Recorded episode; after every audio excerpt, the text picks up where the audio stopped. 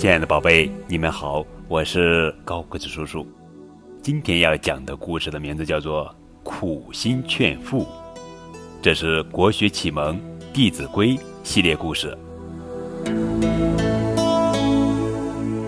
春秋时期有个孩子叫孙元觉，他非常孝顺，可是他的父亲却经常嫌弃爷爷体弱多病。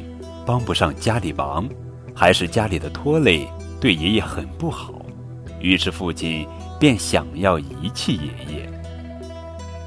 一天，孙元觉看见父亲将爷爷装进一只大箩筐里，然后把箩筐绑在一辆自己造的手推车上，推着车向外面走去。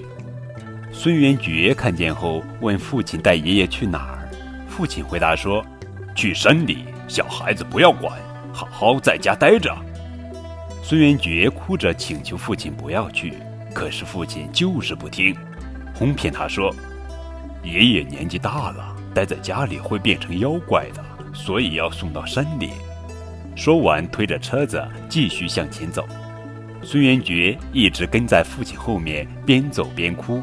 到了深山里，父亲将车子停下来，把箩筐放在地上。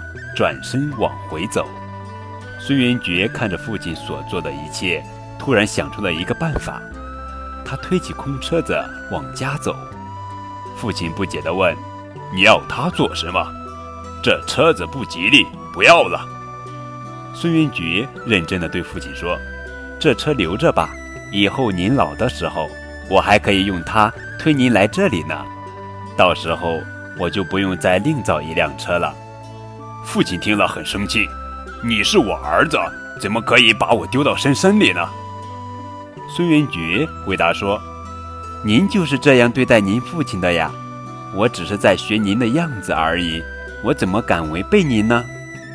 父亲听后明白是自己做错了，他立即把爷爷又抱上了车，向家走去。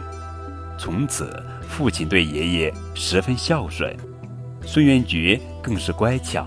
尽心尽力的侍候长辈，一家人开心的生活在一起。